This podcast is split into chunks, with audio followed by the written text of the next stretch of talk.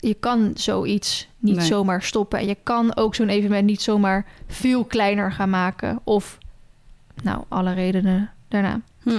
Dus- Dus, wat is de conclusie? Nou, ik, ik heb... ehm, Vond je het te warm? Hoi allemaal, leuk dat jullie weer luisteren naar een nieuwe podcast. Ja, de Hinneke-podcast. hè? Yes. Want je moet het wel noemen. Met vrienden en Smee. Yes. Wij gaan deze keer hebben natuurlijk over onze week. Met s- beginnend struwel, eh, anekdote, irritatie eh, gedoe. Mhm. Ik vind het trouwens wel grappig. Ik kreeg van de week een, een bericht van iemand. En toen zei ze ook van... Oh, dat is misschien leuk voor jullie irritatie, struggle, anekdote in het begin, weet je wel. Dus, dus iedereen neemt dat zo over. Ja. En daarna gaan we het lekker uitgebreid over horse event hebben. ja, daar heb jij zin in, hè? Ja, daar heb ik zin in. Ja, dat dacht ik al. En ik ben ook heel erg benieuwd wat jouw mening dan weer overal over is. Ja, ik ook. Ja, ben je ook benieuwd naar je eigen mening? Nou, ik ben benieuwd naar de vragen die je me gaat stellen. Oké, nee, komt goed.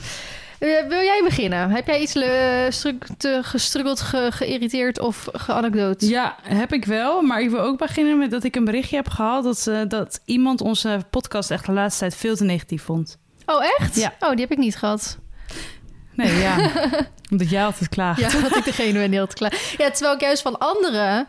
Want ik, ik ben het op zich wel eens hoor met diegene, maar... ehm, ik heb juist echt best wel, ik denk van een stuk of vier of zo mensen berichten gekregen dat ze zeggen van, ik vind het juist heerlijk dat jullie even zo Ja. je, je negen, dan, dan hebben Het hoort er ook bij, hè? Ja, het is niet allemaal positief. Iedereen Nee, wil altijd maar het perfecte de plaatje balans en moet natuurlijk mooie, wel goed zijn. maar, eh, En ik denk ook zeker dat we soms wat meer positief moeten opzoeken. Maar ik hoor echt oprecht juist van meer mensen eigenlijk dat ze dan dat geklaag wel lekker vinden Ja. eigenlijk. Nou, ik zal ook even gewoon beginnen met een goede klaaguur.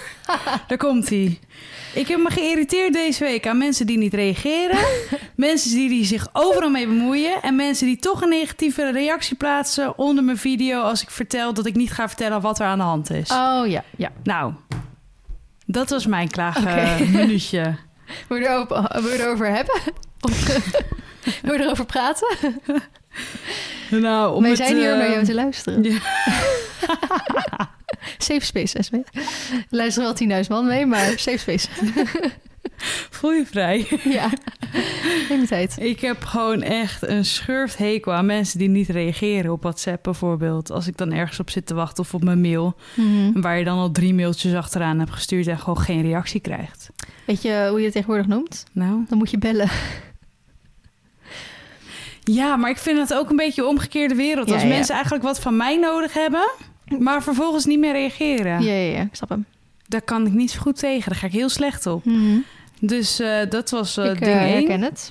Mensen die zich overal mee bemoeien gingen om het feit dat ik vanmorgen een reactie kreeg van iemand. Ik zal het gewoon even oplezen, want who cares? Oh, ik zet even mijn geluid uit. Ik had een reels geplaatst van Tissy in de wei met mama. Met de tekst erbij van, nou, laatste weekjes bij mama zijn aangebroken. Binnenkort komt ze naar stal, weet je wel. Ja, Mhm. ik heb daar gewoon super zin in. Mhm. En dan reageerde iemand, doe je haar eh, niet naar de opfok met leeftijdsgenoten? Zei ik, nee, ze komt naar stal. Zegt ze, jammer. Was beter voor haar socialisa- socialisatie. Ik zeg, daar zijn haar meningen over verdeeld. Ik doe wat goed voelt. Terwijl dat En- dus... Nou, Huh? het is niet bewezen volgens... Ik weet niet of het bewezen is, maar dat is dus inderdaad niet altijd helemaal waar. Daar hebben we het echt al best wel vaak eigenlijk over gehad. Wat is er gaande? Nou, Zie je ik zeg- vraagtekens boven je hoofd? ja, ik kan die reacties nou niet meer zien. Oh, hier, denk ik. Eh, oh ja, toen eh, zei zij dus van jammer was beter voor haar socialisatie. Ik zei, daar zijn de meningen over verdeeld. Ik doe wat goed voelt. Zegt ze, en dan bij de rest in de wei. Toen zei ik, ja, zegt ze, zal niet de eerste zijn waar dat dus misgaat. Toen zei ik, bedankt voor je motiverende woorden. Ja, en toen gingen er nog wat mensen op reageren. Maar dan vraag ik me echt af, wat heb jij bereikt met deze reactie? Ja, niks. Want dan vind ik, als je, dat vind ik altijd als je dan zegt, eh zal niet de eerste zijn waar dat, eh nou wat dan ook zei, dan moet je ook uitleggen waarom Dan moet je met feiten op tafel Ja, komen. En dan moet je niet zo'n halfgebakken verhaal erop Dat vind ik ook altijd als, als, als je ergens een vraag over hebt, omdat je iets niet weet. En dan zegt iemand, zoek het maar op op internet, weet je wel. Eh, Als je daarop googelt, dan vind je er genoeg over. En sommige dingen zijn natuurlijk ook heel makkelijk gewoon te vinden.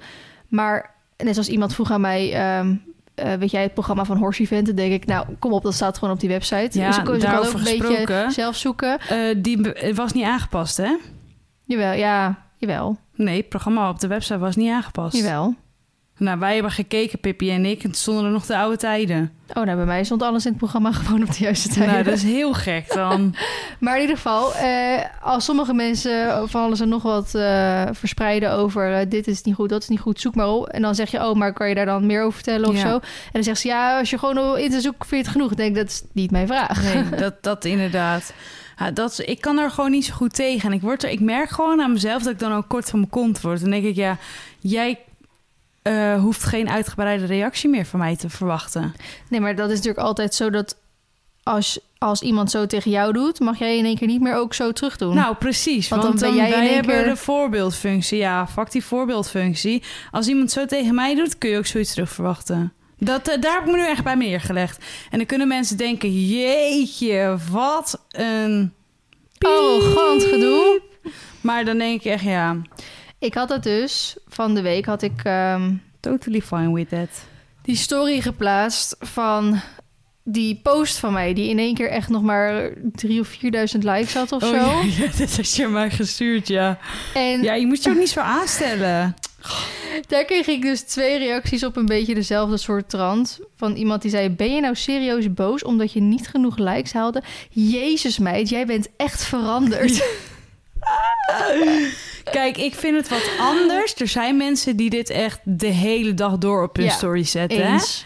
Er zijn echt mensen... Oh, je wordt echt niet meer gezien. eh, Mhm. Echt dagelijks. Ja, dan ga je bij mij op ontvolg. Ja, ben daar ik klaar ja, met dat ben ik je. echt met je eens. Maar als je een keer erover zeurt... Maar het is ook... Het is heel raar. Het algoritme gaat echt alle kanten op van Instagram. Ja, maar dit was ook... Kijk, weet je, ik heb natuurlijk altijd een... eh, tussen een x-aantal likes. Ja. Al- Het is niet alsof het nu in één keer een beetje daaronder... Het was gewoon echt, Ruim echt heel weinig en Ja. ruim eronder. En ik kreeg inderdaad ook allemaal berichten daarna van mensen die inderdaad zeiden van... Oké, ik volg jou best wel trouw. Ik zie altijd jouw post als Ja. eerste bovenaan komen. En deze heb ik inderdaad echt niet gezien. En die, Ja. daar heb ik denk tientallen berichten van gekregen. Dus dat klopt inderdaad gewoon niet Ja. dat er daar iets is niet goed gegaan. Nee. Dus toen had ik inderdaad gereageerd van je kan het ook iets te letterlijk nemen, want dat is ook heel vaak zo. Hè? Dat je, soms dan zeg je iets en het is dan een beetje met een knipoog ook wel. Van ja, je wilt wel een punt maken, maar het is ook alweer een beetje met een knipoog of een beetje sarcastisch. Dus dan zeg ik ook, je kan het ook iets te letterlijk nemen. Het gaat mij niet om dat ik minder likes krijg. Het gaat erom dat Instagram de post gewoon niet laat zien bij, hoeveel, eh, bij heel veel mensen. Ik heb genoeg mensen, of berichten gekregen van mensen die zeggen dat ze normaal altijd wel zien. En deze inderdaad niet. Dat doet dus Instagram. Oh, oké. Sorry als ik gemeen was. Weet jij toevallig al wanneer puntje bij puntje video online komt? Dan denk ik, ga Ja. weg. Doei. Oké, dus dat, dat waren mijn... eh, en als eh, laatste dan die strukkel dat... ehm, ehm, ik ben met Baloo bij de dierenarts geweest. Daar ga ik het ook in deze, in deze podcast niet veel Mhm. over hebben natuurlijk. Want het, zal misschien nog iets te, bij mijn weekbespreking terecht, terechtkomen. Ik ga er helemaal van stotteren, jezus. Ehm ben met Baloo bij de dierenkliniek geweest en... Daar is het een en ander uitgekomen. En over, nou, nu volgende week moet ik dan daarvoor terug. En Dus gaan ze dan, ja, zonder dat de luisteraar nog steeds niet heel veel weet van wat je gedaan, maar gaan ze dan een soort controle doen? ja, en vanuit daar kunnen we dan een verder plan maken. En dan heb ik ook wat meer duidelijkheid van, oké, hoe ziet het eruit? Ehm, en het behandelplan, zeg maar. Ja. En het ding is dat ik het niet deel op dit moment, omdat ik mijn handen vol heb aan mezelf. En aan wat ik ervan vind. En aan wat een dierenarts ervan vindt. En de revalidatie ehm eh, trainster waar ik mee heb. En de fysio. En degene die dicht bij mij staan. Die ik af en toe een filmpje stuur van... zie jij dit ook? Of weet je wel, omdat ik gewoon zo intens ben gaan twijfelen aan mezelf. En dan denk ik, als ik dit op internet ga zetten... en er zijn 20.000 mensen die er ook nog wat van gaan vinden... ik word gek. Ja. Ik, ik, kan, dat- ik, kan, ik zeg je gewoon heel eerlijk, ik word gewoon gek. Ik ben Mhm. daar te onzeker voor geworden. Dus ehm, eigenlijk een heel overwogen beslissing om het gewoon niet te delen. En het gewoon open te laten. Maar ja, nou zijn er dus gewoon reacties van mensen die dan zeggen... ja, en dan ga je er wel zo'n video over maken... en je vertelt heel veel, maar eigenlijk helemaal niks. En dan denk ik echt, ja, maar... Dan één, begrijp je niet wat YouTube is. En twee, dit is wel mijn leven. Als in, ik deel gewoon wat ik wil delen en je kijkt ernaar of niet. Hmm. Je kan het ook gewoon wegklikken. Je bent niet, je hoeft het niet te zien, weet je Hmm. wel dat. En ook mensen die dan meteen gingen denken van... nou, wat raar, moet je drie weken wachten op een uitslag? Terwijl ik helemaal niet gezegd heb dat ik zit te wachten op een uitslag. Hmm. Bloedonderzoek duurt toch wel korter? Weet je, dat soort dingen. Dan denk ik, ja, jullie gaan nu hele... Zelf invullen eigen- ja, wacht het gewoon even af. Heb gewoon het geduld totdat ik me daar comfortabel bij voel... om het te delen, of niet.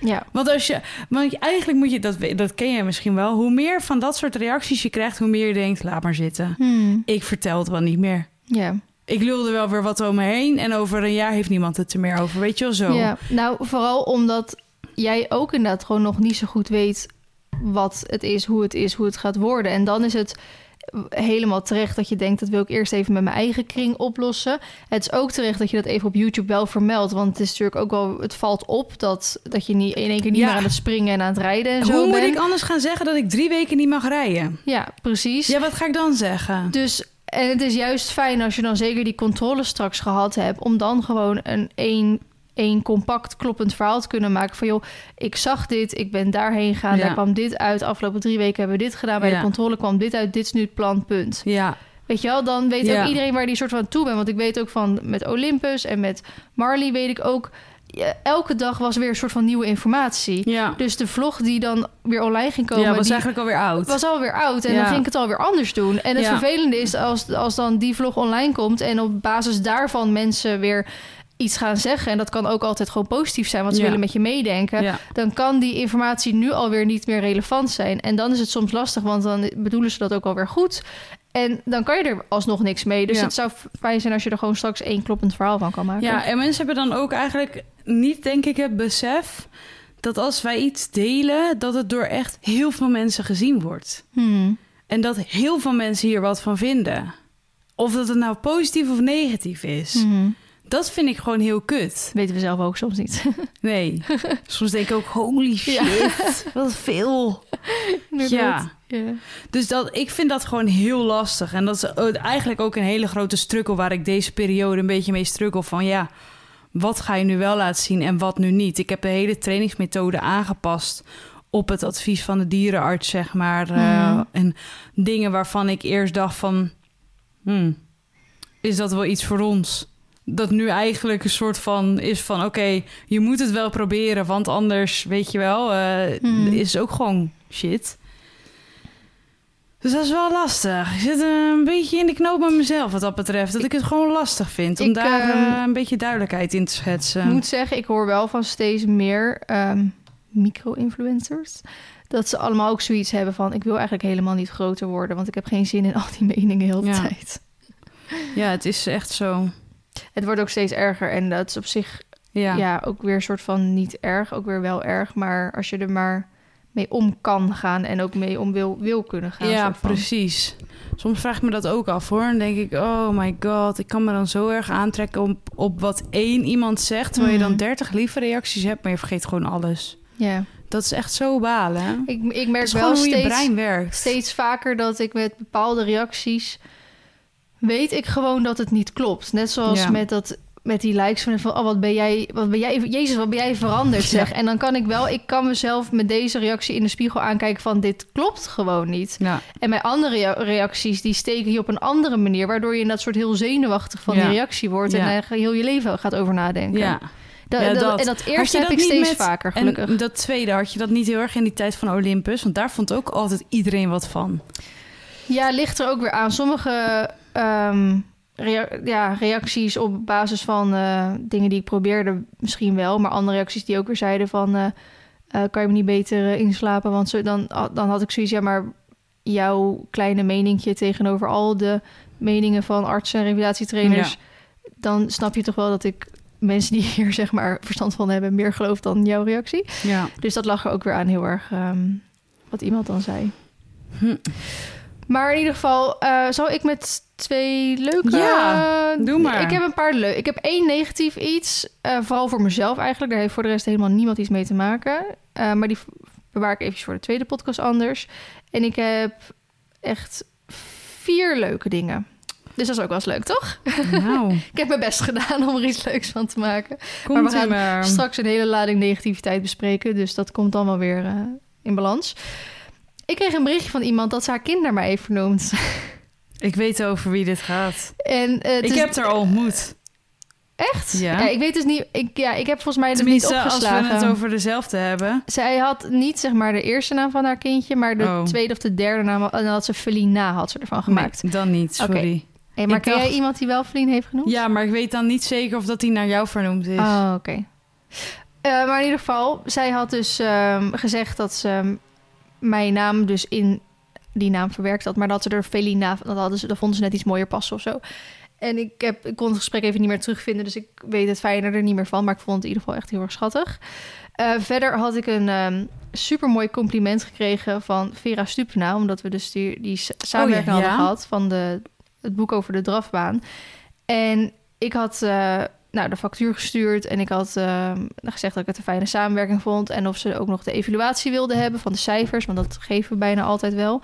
Maar dat doen we eigenlijk altijd bij lange termijn samenwerkingen. En bij korte vragen altijd eventjes, want inderdaad heel vaak hoeft het niet. Ja, daar gaan we ook niet de moeite voor nemen.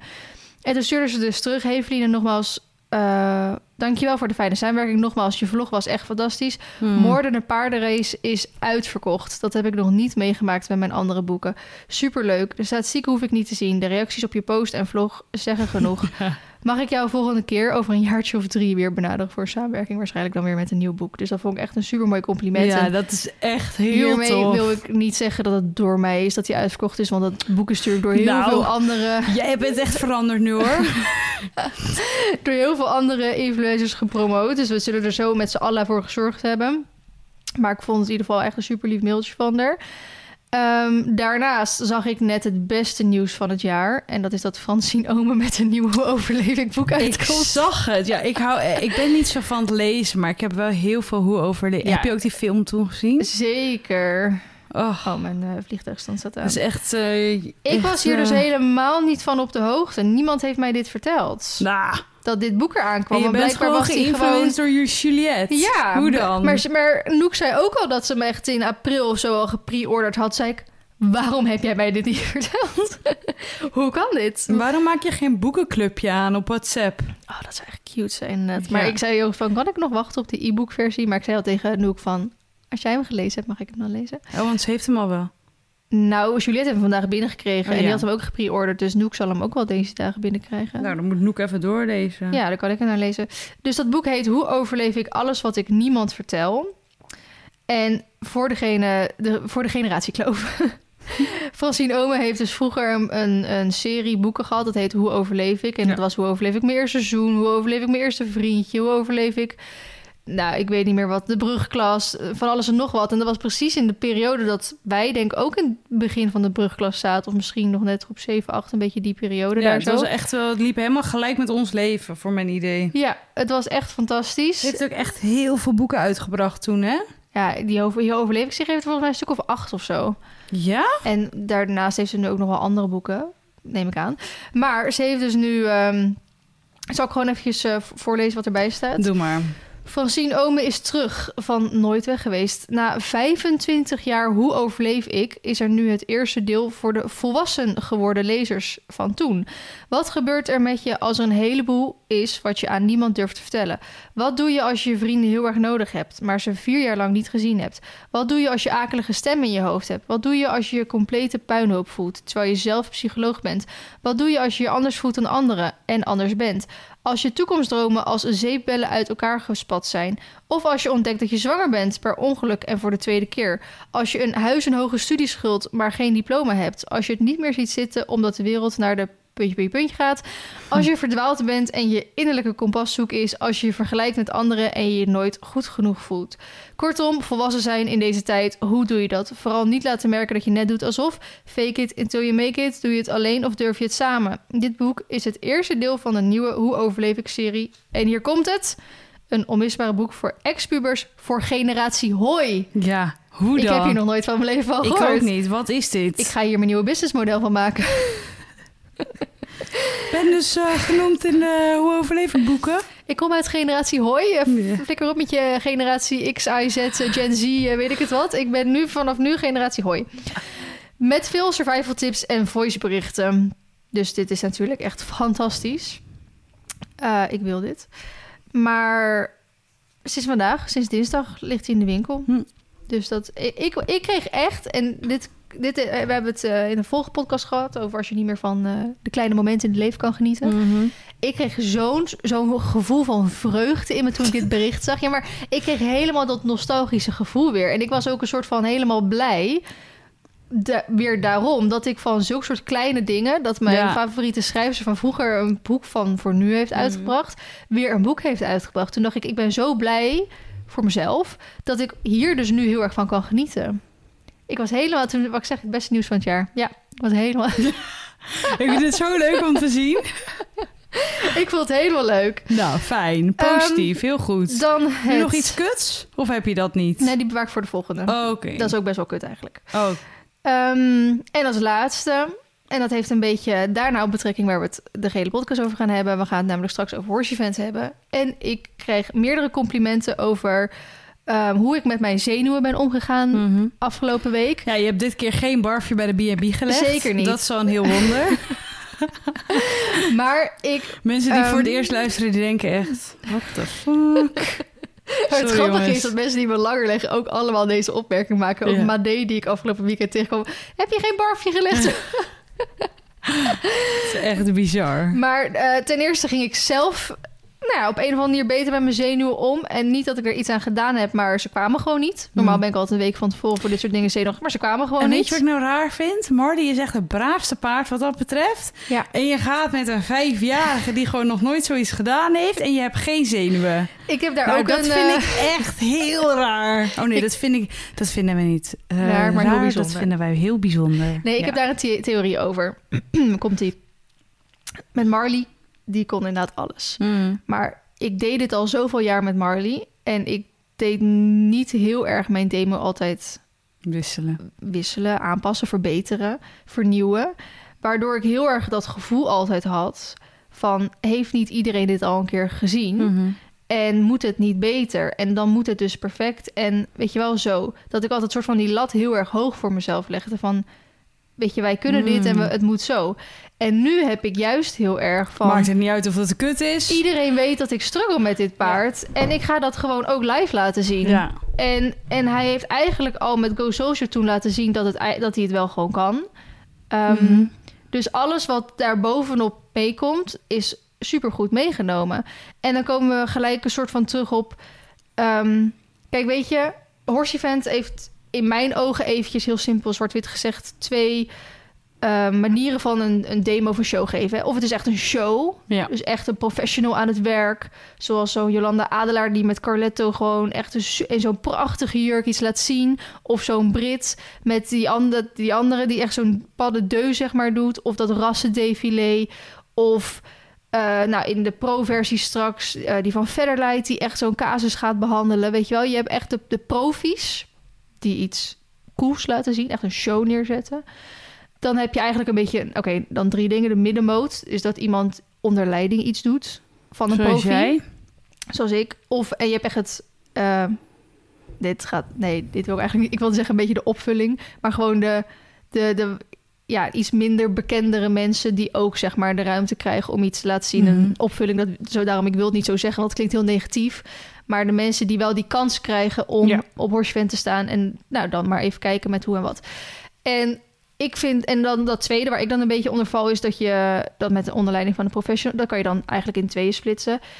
En iets met iemand eh, dat bijvoorbeeld al heel erg goed gaat. En iets met iemand zoals ik bijvoorbeeld, ehm, waar dat nog niet zo goed gaat. En persoonlijk vind ik, ehm, en dat is niet omdat ik het was, maar ik vind het zelf altijd veel interessanter om naar iemand te kijken die echt een probleem heeft Ja. Dat probleem dat er opgelost wordt. Wat ik altijd heel erg vervelend vind bij andere ehm, masterclasses of noem het op, dat ze dan gaan uitleggen hoe je een perfecte B-proef rijdt met een paard die al Z loopt. Ja. Snap je? Dat zie je echt heel erg vaak. Hè? Dat komt heel vaak terug van... oké, dan gaan ze een, een masterclass geven of een demo... over eh, figuren verbeteren, over aanleuningen verbeteren... over, eh, weet ik het wat, verbeteren met paarden... die eigenlijk al heel erg goed lopen. Ja. En dan zie ik, het is altijd wel leuk op zich om te zien, maar ik vind het altijd veel interessanter om te zien. Daarom vond ik vroeger, toen ik, of vroeger, vorig jaar toen ik naar die demo van Federlight ging, Mhm. die neemt echt zo'n casuspaard mee. Dat paard die echt laat zien, ik heb een probleem.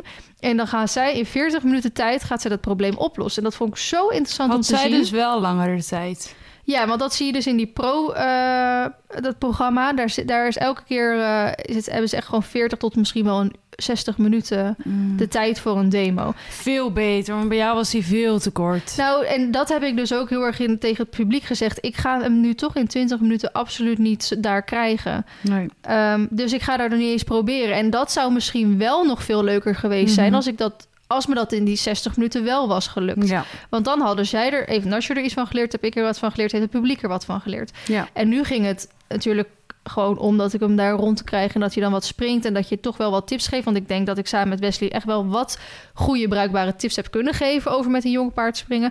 Maar dan had je eigenlijk inderdaad veel langer de tijd nodig gehad om hem ook nog dressuurmatig eh, door alle hoek van de bak te kunnen krijgen. Mhm. In een ontspannen horizontale hals, weet je wel. Eh, dus aan de ene kant vind ik onze demo qua, nou wat ik zeg, show, hè, professionaliteit dan misschien niet heel hoog. Want je ziet gewoon, hij vindt heel veel dingen spannend. Maar aan dat je echt ziet, dit is echt, echt een jong paard die spanning Ja. heeft, die je dan alsnog moet rondsturen. En dat zie je wel eens met andere jonge paarden. Dan is het een jonge paardenspringdemo. En dan zijn het jonge paarden die eigenlijk gewoon al 1-10 gesprongen hebben. ja, die 1-10 gesprongen hebben en die eigenlijk al alles doen. En dan zit het veel meer in die details. Ja. En dat is misschien leuk voor als jij ook op dat niveau en met ook zo'n paard bent, dat je echt iets hebt aan die details. Maar voor het gros van het publiek, die ziet dat niet echt, zeg maar. Die wil gewoon. En die willen ook sensatie zien, Ja, precies. eigenlijk. Nou, even heel plat gezegd. Ja, ja, dat hoeft wel ook zo. niet negatief te zijn, maar maar, je snapt wel wat ik bedoel. Het hoeft niet sensatie als in iemand eraf valt, maar het kan ook sensatie zijn als in je ziet heel groot verschil. Ja. Dat is natuurlijk ook sensatie eigenlijk, dat er een heel groot voor en na is. En dat, ehm, eigenlijk zou ik misschien dus meedoen met Nacho met een kliniek van Astrid. Maar dat, dat gaat niet door, ze heeft iemand anders. Maar dat had ik achteraf gezien wel heel erg leuk gevonden. Want dan kon ik echt met Astrid gewoon eh, bijna een uur lang kijken... of, of we Nacho wel ontspannen langs dat publiek hadden kunnen krijgen. Ja. Dus dat is inderdaad... Ik snap waarom ze demos van 20 minuten doen. Eh, zeker Ja. voor, het, voor het jeugdweekend eigenlijk. Want de aandachtspannen van de jeugd is misschien ook niet genoeg voor 60 minuten zoiets. Ehm, maar het zou voor ons eigenlijk misschien beter zijn om juist een wat langere clinic te kunnen doen, zodat je echt daar meer op focust. En dat vond ik inderdaad ook, daar hebben wij het ook over gehad met Wesley samen. Dat eh, Wesley we, en ik waren echt samen daar om het publiek het een en ander te leren en dat wel gewoon rond te krijgen. Maar er miste wel een stuk begeleiding in de dressuur bijvoorbeeld. Ja. Maar aan de andere kant hadden we ook zoiets van ja, daar was het überhaupt gewoon geen tijd voor geweest. Zelfs als je het had geprobeerd, weet je wel. Ehm, dus dat vond ik een. Oh ja, en daar kwam ik dus bij met wat ik dus. Mm. Waarom ik veel minder last van zenuwen had bij Nacho Oh eigenlijk. ja, want het dwalen alweer helemaal we hebben bijna heel hoersvent alweer besproken. Maar ga door. Ehm, omdat ik zoiets had, iedereen weet, tussen bijna iedereen die daar zit, die kent mij denk ik wel van Instagram of YouTube. Die weet dat ik eh, daar met Nacho ben. En ik ging er wel vanuit dat ik al wel iets meer kon laten zien. En ik kreeg op twee manieren ehm, echt wel leuk feedback terug. Dat iemand zei van, nou, van, die, het- van die zenuwen bij jou was soort van weinig te zien, omdat jij je praat tijdens die demo. En je praat ook alles wat jij merkt en ziet, dat vertel je. Waardoor eigenlijk de, ehm, de kijker, de bezoeker, eh, de toeschouwer, die snapt wat jij voelt, zeg maar. Dus het is op dat gebied heel interessant om dus naar te kijken. En daarom zei ze dus, er was eigenlijk vrij weinig van je zenuwen te merken... omdat jij gewoon lekker aan het kletsen was. En de ander die zag het weer anders. Van ja, zij hadden ook demo's gezien van anderen die ook heel zenuwachtig waren... maar die klapten een soort van dicht. Die, ging- daarvan zag je dat die bleven met een soort spanning rondrijden, weet je wel. En ze zegt van bij jou zag je dat je dat heel erg soort van losliet. Van ik ga toch niet hier 20 minuten op kunnen lossen. Dus ik laat het lekker los. En ik wil gewoon voor zorgen dat hij gewoon lekker zo een beetje rondkomt. En dat we een sprongje kunnen neerzetten en dat we wat kunnen vertellen. En dat zei ze, dat vond ik bij jou dus heel erg interessant om te zien. Versus die andere die heel erg die spanning deed vasthouden. Waardoor het eigenlijk iets minder prettig was om naar te kijken. Hm. Dus eh, dat vond ik ook een mooi compliment. Dus dat was alle positiviteit. En nu verder. Hoe was Horse Event? Nou- Want er is vanmorgen, as we speak, een video online gekomen... Ja. van jouw eh Horse Event eh, avontuur. Yes. Nou, kijk, laten we het chronologisch pakken. Het begon allemaal een week geleden. Toen Porsche Event. Het was eerste kerstdag. het was uh, 3 september of zo. Nee, ik weet niet wat het was. Toen uh, natuurlijk uh, de weerberichten een beetje begonnen te veranderen. Mm -hmm. En dat het 30 graden zou gaan worden tijdens Porsche Events. Nou, toen kwamen natuurlijk al um, de eerste berichten naar voren. Ja. Van Horse Event moet niet doorgaan. Zij zouden juist de, de, de voorbeeldfunctie moeten laten zien dat het uh, dat je met dit soort temperaturen geen evenement doet en uh, bla bla bla bla. En dat ging echt wel van heel erg negatief naar gewoon, nou, een soort van normaal nog wel. -hmm. uh, toen kwam Horse Event zelf met het bericht, nou, we gaan het één uur naar voren verplaatsen, het volledige programma. En één of twee dagen later kwam vervolgens het bericht dat ze twee uur naar voren gingen verplaatsen, het programma. Ja. En ze gingen wat pauzes eruit halen, waardoor uh, eigenlijk het programma binnen, want voor degene die geen kaas gegeten heeft van Horse Event, dat is dus op een groot um, evenemententerrein. En vroeger deden ze dat in, er, nou heel vroeger in Deurne. Toen zijn ze naar Ermelo gegaan. En nu zijn ze dus in Vijfhuizen. En dat is een hele grote kas met een stuk buitenterrein erbij. Ja. En ze hebben eigenlijk expres toen voor deze locatie gekozen. Om, kijk, in Deurne werd verkocht natuurlijk, dus daar moesten ze weg. Toen zijn ze naar Ermelo KNS gegaan. Eigenlijk op zich ook wel een geschikte locatie ervoor. Maar toen hadden we die keer dat het op die zaterdag zo intens veel geregend had. Ja, toen werd alles afgelast. Toen werd, toen werd de zaterdag dus gecanceld. Al heel dat terrein lag helemaal onder de modder. En sindsdien hebben ze toen bedacht, dit kan niet meer. Want even voor, en dit heeft een, met een van de redenen te maken waarom ze niet zomaar Horse Event gaan cancelen, ook niet voor 30 graden.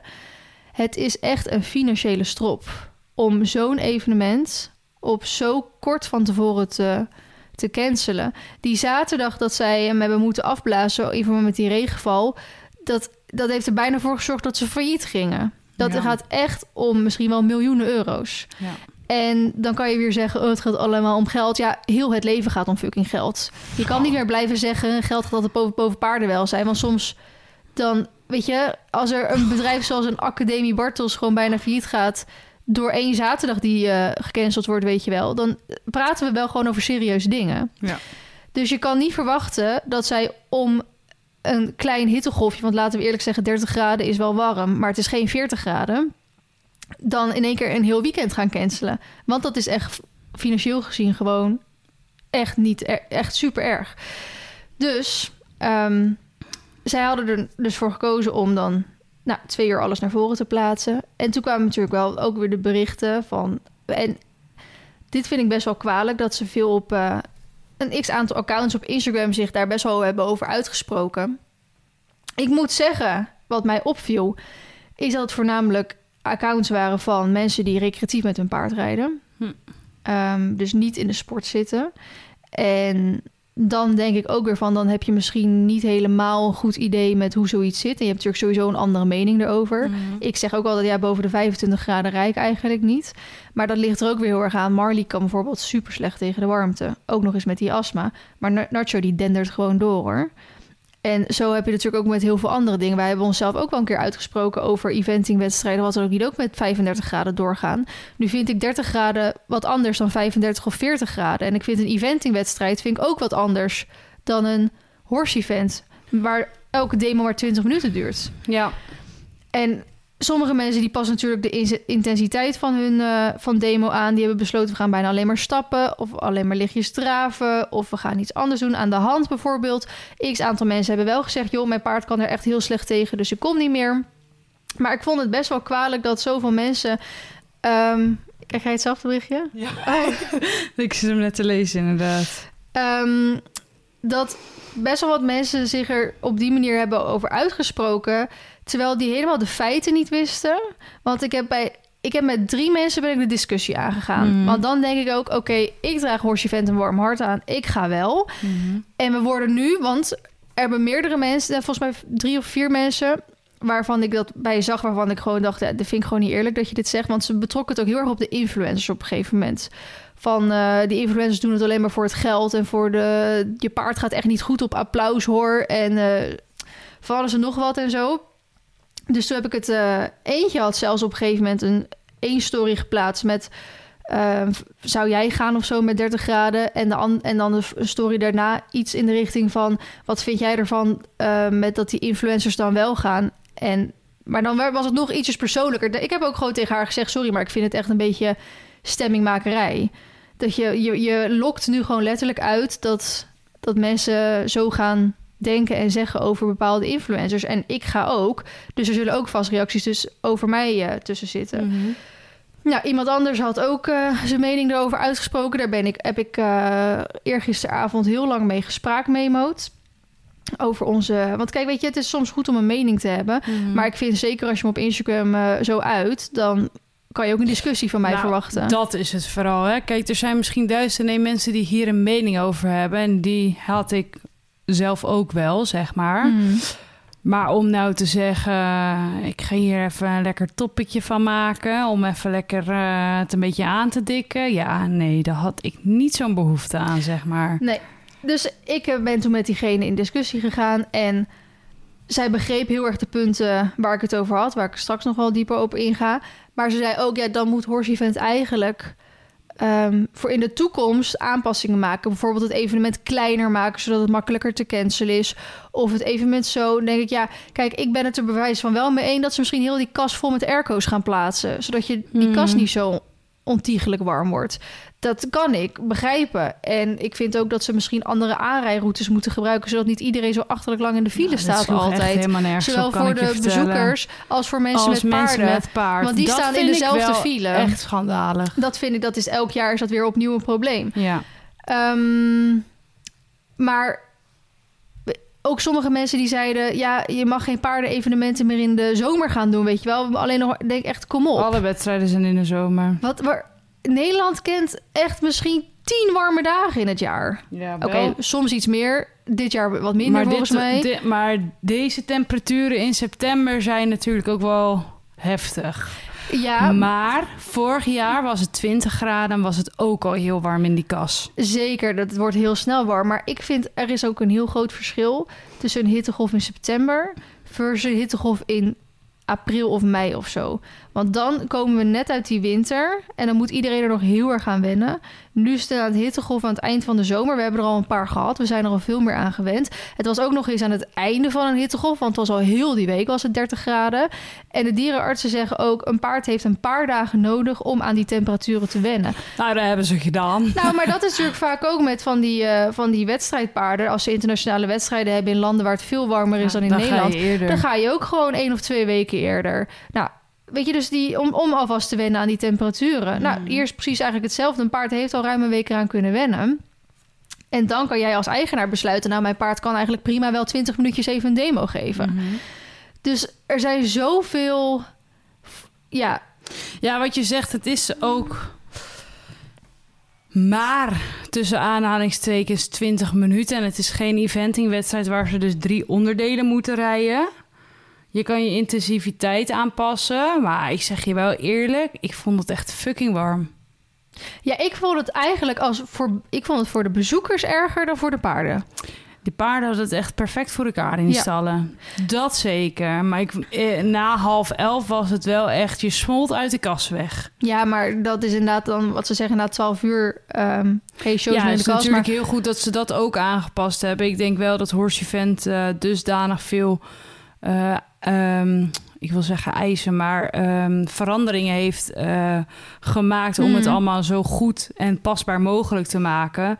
Maar ik vond de Sky coolers in de kast vond ik wel relatief weinig. Mhm. Ehm, en ik vond het daar wel echt heel warm. En buiten had je eigenlijk, behalve op de tribune dan, als je op de goede ging zitten, maar die Mhm. zaten natuurlijk bij grote clinics vaak vol, had je weinig schaduw. Mhm. En dat vond ik wel dingen dat ik dacht, poeh, weet je wel. Ja. ja, daarom vond ik het eigenlijk voor de bezoekers erger. En het was ook naarmate de dag verstreek. En ik, elke keer als ik op de foto met iemand ging, vroeg ik ook eventjes zo van... joh, gaat het een beetje met de warmte? En naarmate de dag verstreek kreeg ik vaker nee te horen. Ja, oh, het was echt heel heftig. Eh, ja. Ik weet ook dat er een paar mensen volgens mij flauw gevallen zijn. ja, dat verbaast me niks. Dus weet je, dat, dat ze, maar dat is even iets over de bezoekers, hè? Ja. Ik wil het natuurlijk graag even, omdat de commotie vooral over de paarden ging. Ik weet dat ook iemand heeft gezegd dat horse event ook prima zonder paarden gehouden kan worden. Dat ik denk, sorry, maar dan heb je het echt even bij het verkeerde eind. Als jij denkt dat een horse event waar gewoon, wat, wat komt er op zo, in zo'n weekend, 20.000 man of zo? Ja, denk het wel. gelukkig wordt. Dus ze hebben een kaartje gekocht van 30 euro... om dan naar shows te kijken waar geen enkel pa- paard bij aanwezig Ja. is. Ja, dan snap je het volgens mij ook niet helemaal. En het stomme was dat ik, wat ik zeg, ben met een paar mensen in discussie gegaan. En dat zij waren... bij eentje was een hele gezonde discussie. En dan konden we elkaars mening zo aanhoren. En van, nou, waar kunnen we soort van eh, in de toekomst op letten? Ik denk dan ook weer van... hoe groot is de kans dat er precies tijdens dat weekend... inderdaad in september een hittegolf is? Dus ga je dan al die aanpassingen doen... voor die één keer in de 20 jaar of zo... dat er dan een hittegolf is? Ehm, iemand die, daar legde ik het bij uit en die reageerde, ge- die stopte gewoon met reageren. Dan denk ik, ja, maar dat is dus, dan wil je wel je mening verkondigen in die story, maar dan Ja, sta je maar je dus niet niks- voor, een, ja. voor een discussie open. De ander, eh, daar legde ik bij uit wat voor maatregelen er allemaal waren genomen. En die zei van, ja, dit is dus een beetje vervelend, want deze maatregelen, en dat is misschien wat het meest wat fout ging, zijn niet naar de bezoeker of de buitenstaander gecommuniceerd. En vooral naar de clinicgevers. En ik had natuurlijk dat wel in mijn story of, zo volgens mij gezegd. Want inderdaad, veel meer van dat soort mensen hadden dat allemaal gedeeld in hun ja, stories. precies. Maar eh, voor de, de, nou, onder andere eh, de... Maar ik snap, ik snap wel haar ding. ja, Ik, daar kan ik me wel in vinden. Want op de social media van Horse Event werd daar niks over gecommuniceerd. nee, precies. Dus stel dat jij niet voor de influencers gaat, om wat voor reden dan Mhm. ook, dan kan het wel zijn dat je dit soort informatie gemist hebt. Ik snap dat. Dus aan de ene kant snap ik dat je daar dan een mening over vormt. Aan de andere kant heb ik ook zoiets... Het is wel een professioneel paardenevenement. Dus je moet ook een soort vertrouwen hebben in dat opzicht... dat zij er alles aan doen om het goed voor die paarden te maken. Dus hoef je niet gelijk gal te gaan spugen... zonder dat je alle feiten, zeg maar, hebt. Mm, ja en nee. Want nee, want vorig jaar was het parkeren ook al een issue. Ja, maar het gaat niet voor het parkeren. Nee, maar dat is als je dan jij zegt van dan moet je vertrouwen in zo'n evenement hebben. Nee, dat maar ik heb het een- over de, de paarden... die ja, de last van paarden de wel zijn, hebben. maar dat was dit jaar ook een ding met, met eh, aanrijden en, en files. ja, ja, dat wel. En Ja. vorig jaar was dat ook al zo. En Ja, toen dat was het elk jaar. 20 graden. Dus dan hadden ze Hmm. daar nu op voorhand meer over na moeten denken. Ja, ik vraag me bijna af, aangezien ze dat dus nog steeds niet veranderd hebben, of, of dat dan wel kan. Maar ja, dan, daar, daar had ik dan weer discussie met iemand over. Is dit dan de, de juiste locatie ervoor? Ja, dat vraagt me ook al. Want er was dus ook een of andere gekke markt. En eh, er zijn heel veel mensen gewoon... dan moest je, was in Vijfhuizen dus markt. Mhm. Dus alles was ook tegelijkertijd aan het aanrijden. Het was één grote chaos. Ja, Kijk, dat zijn wel gewoon dingen. Ik begrijp jouw ding dat je inderdaad een beetje vertrouwen in zo'n organisatie moet hebben dat dat soort dingen goed geregeld zijn. Maar dan Mhm. zou je ook verwachten dat mensen die in een vrachtwagentje rijden met 30 graden met een paard achterin, ja. dat voorrang daar krijgen of zo. voorrang of, of een andere andere route of weet ik veel. Dat was ook niet geregeld. Dus ik begrijp wel mensen die daar dan een mening over gaan volgen, vo- vormen. Ik, ja, ik, kan- dan zijn we wel Nederlanders, of tenminste mensen. ja. En dan, eh, dan krijg je wel dat soort dingen. Nou, ik vond eh, eigenlijk eh, alles wat er rondom de paarden geregeld was. Dus die ventilator in die stallen en ze waren geïsoleerd en onbeperkt afspuiten. Dat was eigenlijk al, het was echt super cool in die stallen. Ja. Ehm, eigenlijk vond ik rondom de paarden alles goed geregeld. Inderdaad, behalve eventueel transport. Want wij mochten bijvoorbeeld op vrijdag ook niet later dan 7 uur aankomen. Ja, dat vind Daar ik vind, eigenlijk... daar vind ik wel wat van. Ik ook, want ik kon niet in de ochtend. Ja, of ze moesten echt wel ruim van tevoren echt... Want het was heel tijd nog een beetje last minute van oh, of het wel of niet eh, ging mogen. Mhm. Ehm, Ja, maar ook dan, stel, stel, stel... dat Mhm. jij op vrijdagochtend om 7 uur was gaan rijden... mhm. dat hij daar de hele dag moet staan. Buiten daar kun je geen kant op... Want daar staat ook alles vol met trailers en dingen. Dus ze kunnen niet in een paddock of op nee, een nee, nee. Je grasveldje. kan alleen maar aan de hand stappen. Je kan alleen maar aan de hand stappen. Dus dan Ja. zou die drie volle dagen op stal moeten. op stal moeten. En dat is natuurlijk ook een no-go. Ja. In mijn optiek. Ja, ja, ja. Dat is mijn ja, mening. goed, dan... ehm, daar heb ik, omdat ik dit natuurlijk al zoveel jaar doe... een soort van bij neergelegd. Bij Mar heb ik heel vaak altijd prikpaaltjes meegenomen. Mhm. Dat ik hem dan op een stukje gras... Tuurlijk, en het is dan zetten. maar drie dagen En dan op zijn het- leven. ah, dat snap ik, maar... ehm, Maar daarom kies ik er dus voor om hem niet op vrijdagochtend... om Ja. die reden dus te brengen en dan pas op vrijdagavond. Ehm, en wat wilde ik daarna zeggen? Nou, oh ja, en Tot zeven Ehm, uur was je nou, het vertellen. ik was bang als ik hem vrijdagmiddag ging brengen... dat ik dan volgende in de weekendfile terecht kwam. Mhm. Zeker rondom Amsterdam. En ik kan hem eigenlijk niet veroorloven om in de ochtend te brengen. Omdat als het dan zo achterlijk druk is... dan sta ik daar straks twee uur in de file. En dat had bijvoorbeeld een Kim Bouwman. Die was bij echt bij, die kwam aan, die moest echt het paard uit het vrachtwagen gooien, trekken. op en Ja. hup richting die showpiece te gaan. Want die heeft zo Dat lang de vond ik echt zo sneu voor haar. Ja, ik ook. Dat was voor haar de eerste keer dat ze zoiets mocht doen, weet je wel. Dus en, en hetzelfde eigenlijk bijvoorbeeld eh, voor de zondag ehm, heb ik ervoor gekozen om hem midden op de dag weer Ja. terug te verhuizen. dat terwijl heb ik het gewoon gehoord in je vlog. Toen dacht ik, 32 oeh, graden was. Ja, pittig. Maar ik dacht, als ik moet gaan wachten tot het een keer afgekoeld is, dan is alles hier al afgebouwd, is iedereen al weg. En dan wordt mijn paard helemaal lijp hoor. Ja. Ehm, en wat ik dus gelukkig had gedaan, is dat ik hem thuis helemaal doorweekt had afgespoten. Zeg maar toen ik hem vrijdag ging brengen. Dus dat ik zondag herhaal, toen ik hem weer terug naar huis ging Mhm. brengen.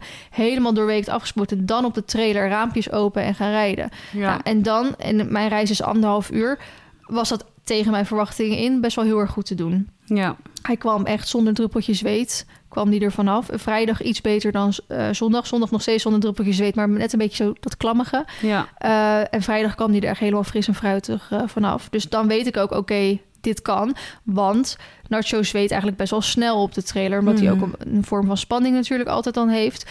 Dus in dat opzicht, voor mij was achteraf gezien het transport iets minder erg... dan dat ik me van tevoren druk had gemaakt. Mhm. Maar dat had ik, zou ik wel graag in de toekomst inderdaad anders willen zien. ja. Ehm, maar in ieder geval, wat ik best wel kwalijk dus onder andere vind... is dat sommige mensen zich er zo extreem over hebben uitgelaten... en echt wel een beetje mensen zo, dus, hè, die influencers zo aanwijzen, de schuld geven en zo. Er, sommige mensen hebben afgezegd om die reden. Die hebben zich dus om laten praten. Nou, dat, dat kan, dat is hun keuze. Ik weet niet of ze er achteraf gezien wel of geen spijt van hebben. Nou, ik weet niet of dat ompraten is hoor, Vee. Want Jawel, ik- mensen hebben zich echt om laten praten. er zijn, eh, je zei net zelf, Marty kan ook slecht tegen warmte. Hmm. Dat zijn wel dingen, als jij van, van je paard weet dat hij slecht tegen warmte kan...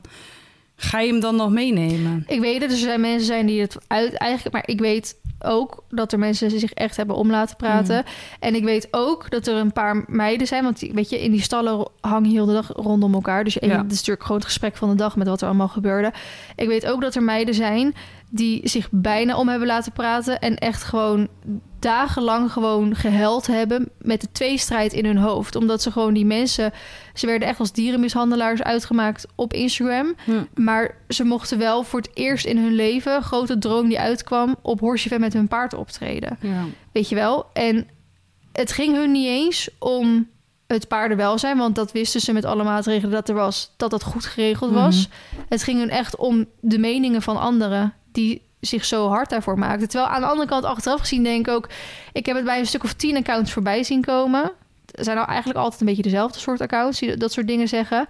Voor de rest heb ik er niemand over gehoord. Dus het zijn altijd het is toch een kleine groep die heel hard Hm. roept dan in dat opzicht. En we hebben natuurlijk vorig jaar ook al gehad over die Facebookpagina dat eh, nieuwe paarden houden. Mhm. Nou, daar had weer zo'nzelfde soort persoon had weer zo'n screenshot gemaakt van de pagina en weer zo gezegd van ah, evenementen die doorgaan met dit weer en dierenmishandeling, bla bla bla.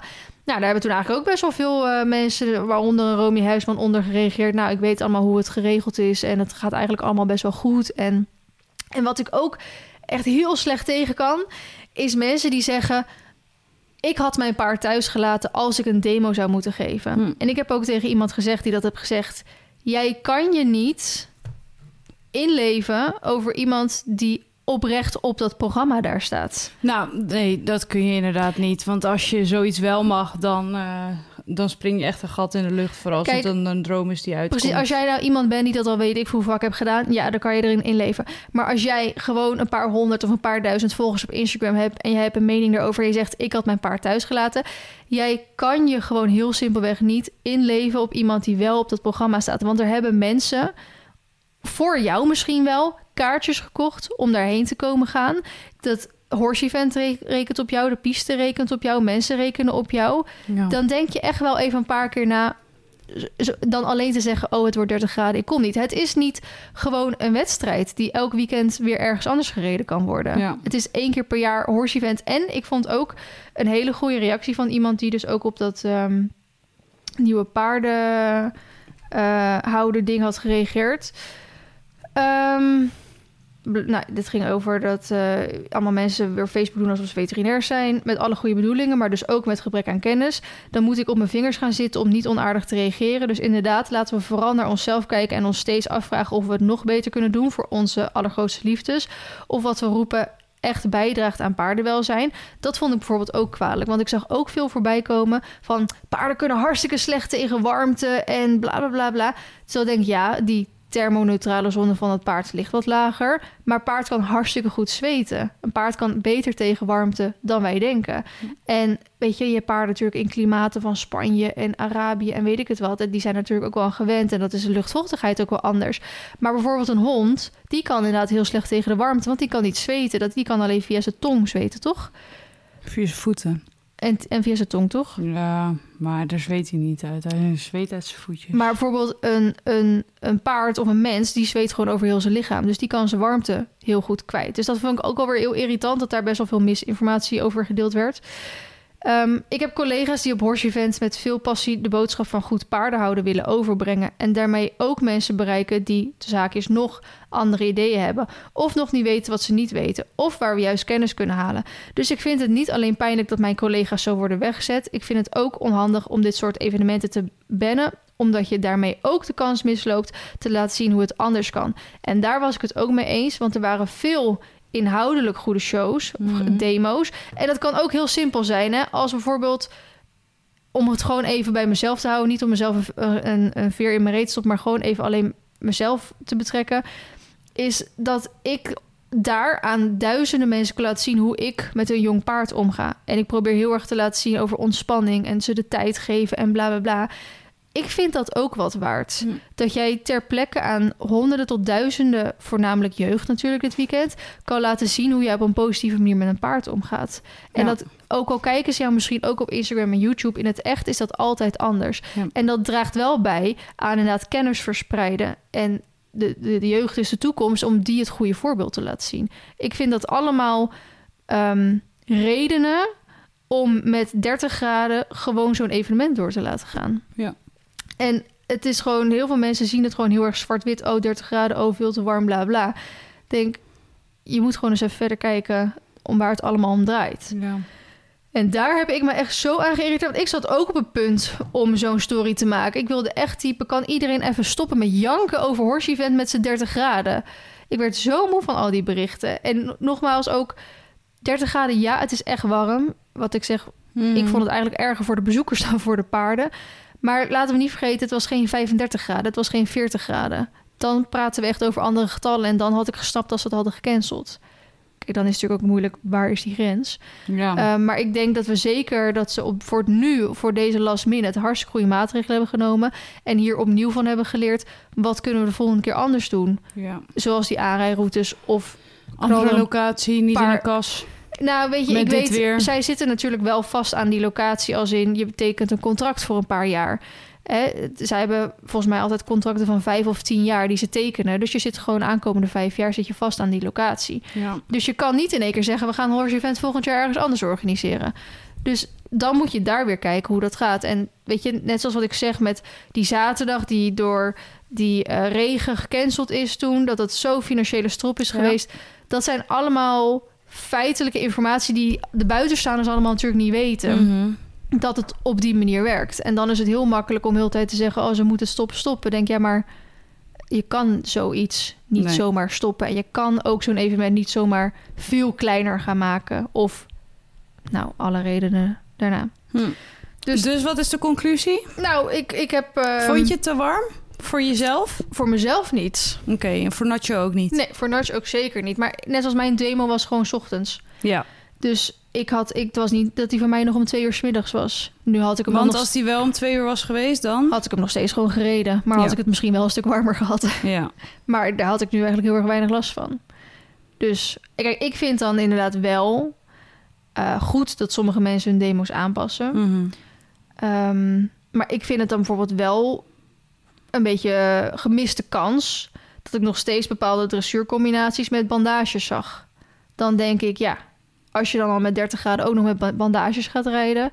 was het voor mij in ieder geval een kans geweest om dan te zeggen... dan doe ik die bandages af. Want ik vind ook nog steeds... tijdens een wedstrijd mag je ze ook niet om hebben... Dus hoezo kan je ze dan tijdens die deel ook niet gewoon eventjes afdoen? Het is wel heel vaak een soort onderdeel van een outfit ook weer. Maar dat vind ik dan nog meer zoiets van... dan had ik daar graag wel een kans willen zien. En vind je dan dat uh, daar iets van moet zeggen... of van moet vinden of van moet denken? Of vind je dat dat dan... Nou, ik denk misschien niet Horse Event echt zelf. Ik geloof er wel in dat ieder zijn eigen taak heeft. Laat Horse maar gewoon het evenement regelen. Maar het zou mij niks verbazen als ze misschien een soort externe partij kunnen inschakelen als een soort. Net als de, uh, de ringmeesters. Soort, ja, soort, uh, soort, soort uh, net zoals zo'n jury op een voorterrein of zo, weet je wel. Mhm. Dat er dan misschien een aangewezen groep is van echt specialisten. Mhm. Ehm, die dan zegt, joh, het kan doorgaan voor de paarden, maar zonder dit en dit. En dan mhm. bijvoorbeeld zonder bandages. Ik zeg even gewoon mijn mening dan. Mm dat zou natuurlijk wel mooi kunnen zijn. Dat je dan zegt, oké, onder die voorwaarden kunnen we het voor de paarden gewoon goed door laten gaan. Ja. Iets in die richting. Oké. Uh, daarbij had ik zelf nog wat uh, feedback voor Horse Fans. Ik was heel erg blij dat ze wc's hadden neergezet bij de stallen. Oh. Dat was echt het beste ooit. Want dat vergeet je altijd weer een soort van als je dan komt. En we zagen daar als eerste wc staan. Dat hebben we wel, volgens mij elk jaar hebben we dat op de feedbacklijst gezet. Want het is heel irritant als jij clinics moet geven. Dat je dan in die fucking lange rij voor de wc's moet gaan staan. Mhm. En zeker voor ons, omdat we dan tussen alle kinderen gewoon staan. En terwijl jij in de rij voor de wc staat, vraagt iemand of, of ze op de foto mogen, weet je wel. Dus dat is altijd een beetje irritant. Dus daar was ik echt heel erg blij mee. Um, er was maar één kruiwagen voor alle stallen. Dat was ook een beetje jammer. ja, het zijn de details, hè? zijn de details. Ja, ja, ja, is wel goed om te ehm, benoemen. En goed om dan even te onthouden om volgend jaar gewoon zelf een kruiwagen voor mm mee te nemen. En uh, het grootste struggle vooral, denk ik, want ik, ik weet ook nog niet zo goed hoe je hem zou moeten oplossen, uh, zijn de meet and greets eigenlijk tijdens zo'n weekend. Want vanuit origine mag je helemaal geen meet and greets geven op horse events. Ook niet bij je eigen stand. Want... maar dat, uh, dat iedereen loopt zijn dus, de regels aan zijn laars staan. Want het was het hele weekend was meet Precies, and greet. en dat was dat jaar was vorig jaar ook al zo. En die keer daarvoor was dat ook al zo. Dus en, en, en de reden daarvoor is omdat je voor opstoppingen verzorgt. Hè? Als die rij heel erg lang is, dan voor andere bezoekers is dat niet chill. Mhm. Maar ik snap ook wel dat, dat het er dus is. Want dit is ook een evenement waarop dus kinderen denken... oh my god, ik kan eindelijk mijn uh, idolen ontmoeten. Ik, ik denk ook, je moet hem of heel hard trekken... om echt te zeggen, gaat niet gebeuren. Of je moet het op een bepaalde manier gaan faciliteren.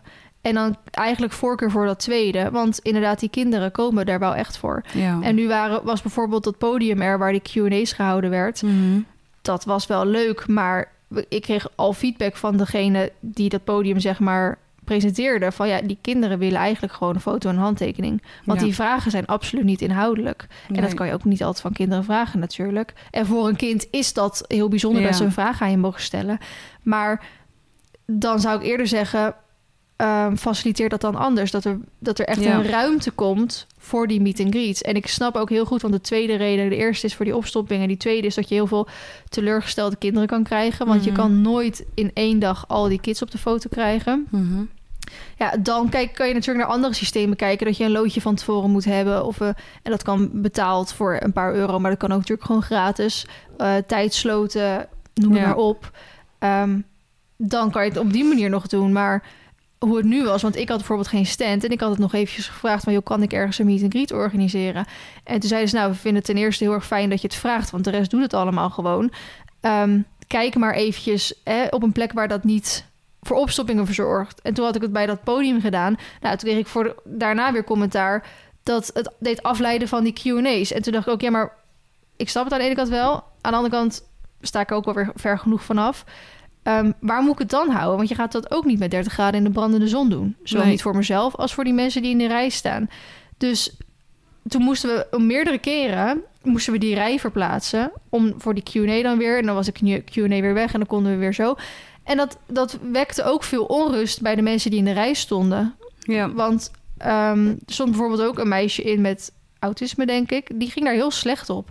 Dus dat moet, dat- ik vind ook, ik weet je, die meet and greet, dat is allemaal niet omdat wij dat willen, maar omdat je het zo goed mogelijk voor die bezoekers, voor die fans wil doen. Ja. Dat het zo eerlijk mogelijk gebeurt, dat ze weten waar ze aan toe zijn, dat ze niet straks een uur in de rij staan en dat die net voor hun eh, neus wordt dichtgedaan, weet je wel. Dat ze ook een beetje van comfortabel in die rij kunnen staan, dat ze, weet je wel. Dus ik vind dat daar meer, eh, meer onderzoek even naar gedaan moet worden van hoe kunnen we dat elk weekend verbeteren dan en faciliteren. Ja. Dus dat was eigenlijk voor mij de grote tip vooral.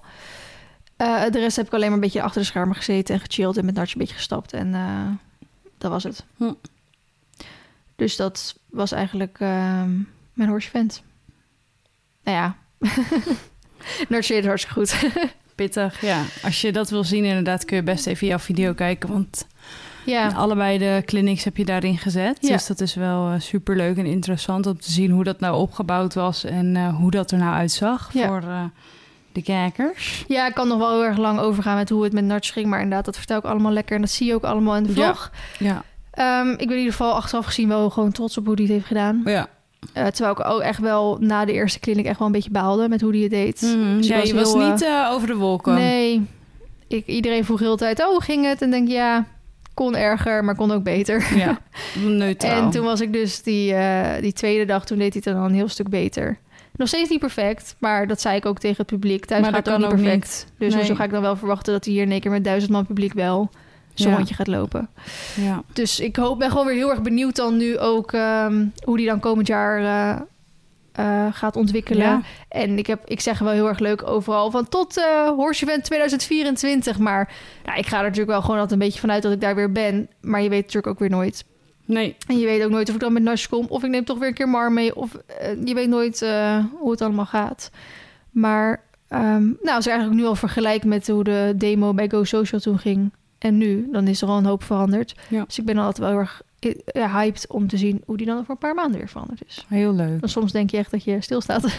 Ja, herkenbaar. En ehm, dan is het altijd wel goed om bij dit soort momenten even te kijken van... oh nee, nee, oké, het gaat wel gewoon beter. Die gaat vooruit. Yes. Niet meer achteruit.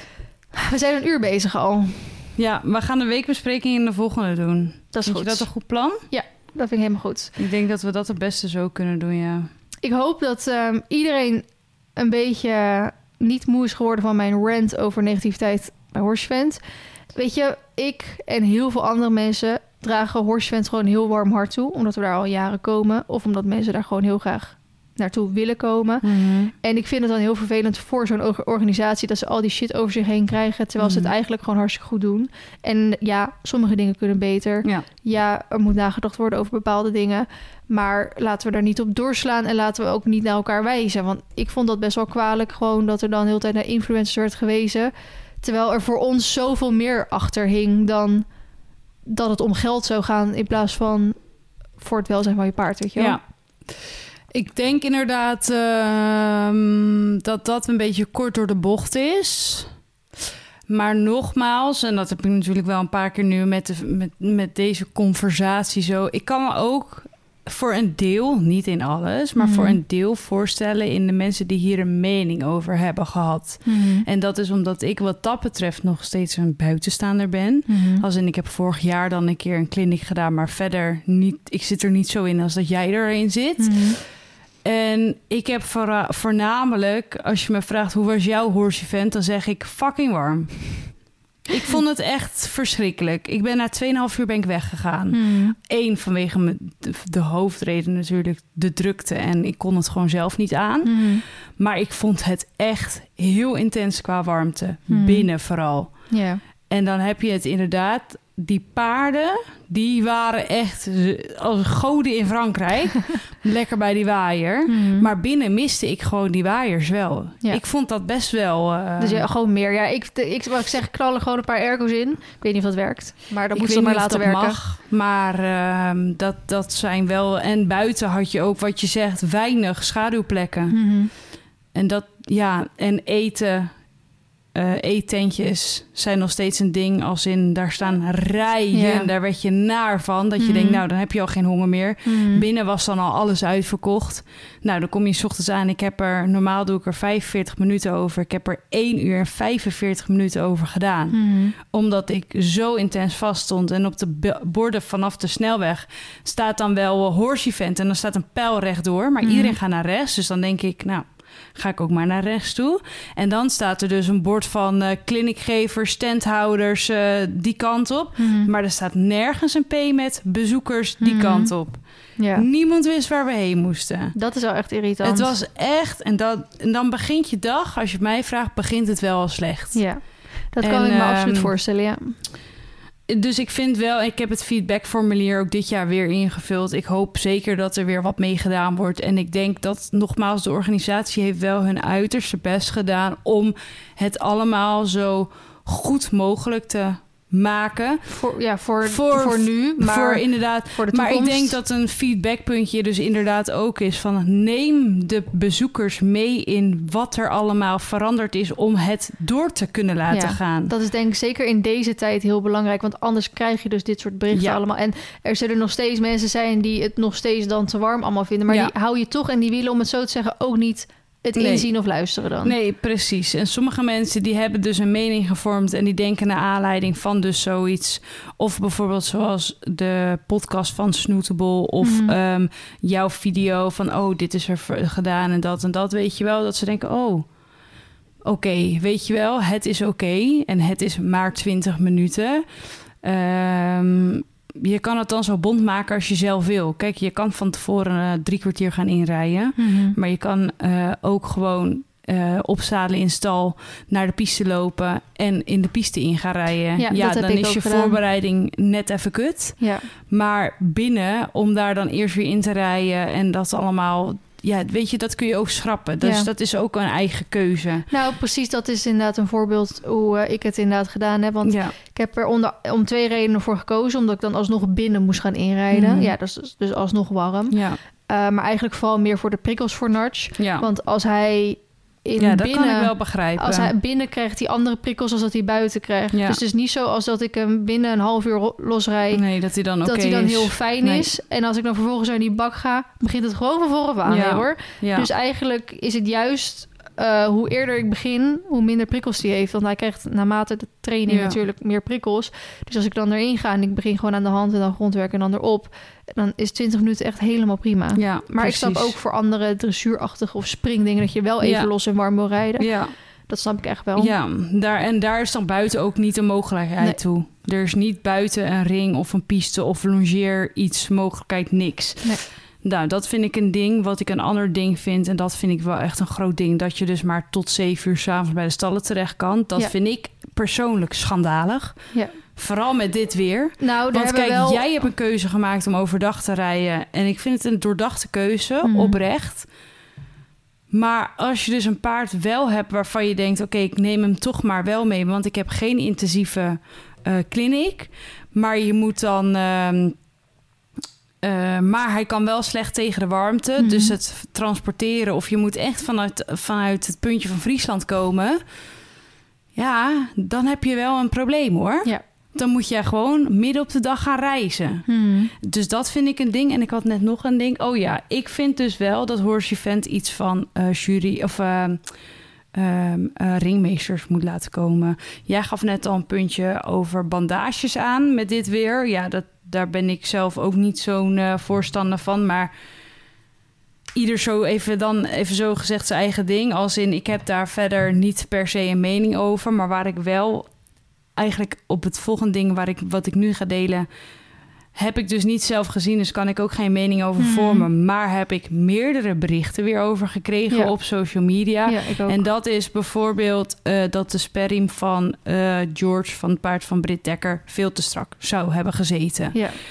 Heb ik ook Ehm, gezien, ja. En ehm, als dat zo is, dan vind ik daar wel wat van. En ik vind er wat van omdat zij op zo'n groot evenement een hoofdact is. Mhm. En ik vind dan Want ze reed dit jaar al op een normaal hoofdstel en niet op een stangen trends. Want we weten natuurlijk allemaal, vorig jaar is ze daar op viral gegaan... dat dat allemaal in de negativiteit kwam te staan. Mhm.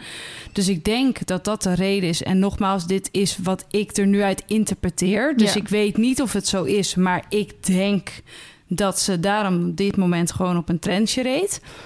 Maar schijnbaar, en nogmaals, ik heb dit dus niet zelf gezien. Ik heb wat foto's doorgestuurd gekregen, maar dat vind ik dan van die vage screenshots waarvan ik denk, hm, ik ga hier nu geen oordeel over vestigen. Ja, ik heb wel meerdere screens gezien, dus het was niet echt één moment. Ja, oké.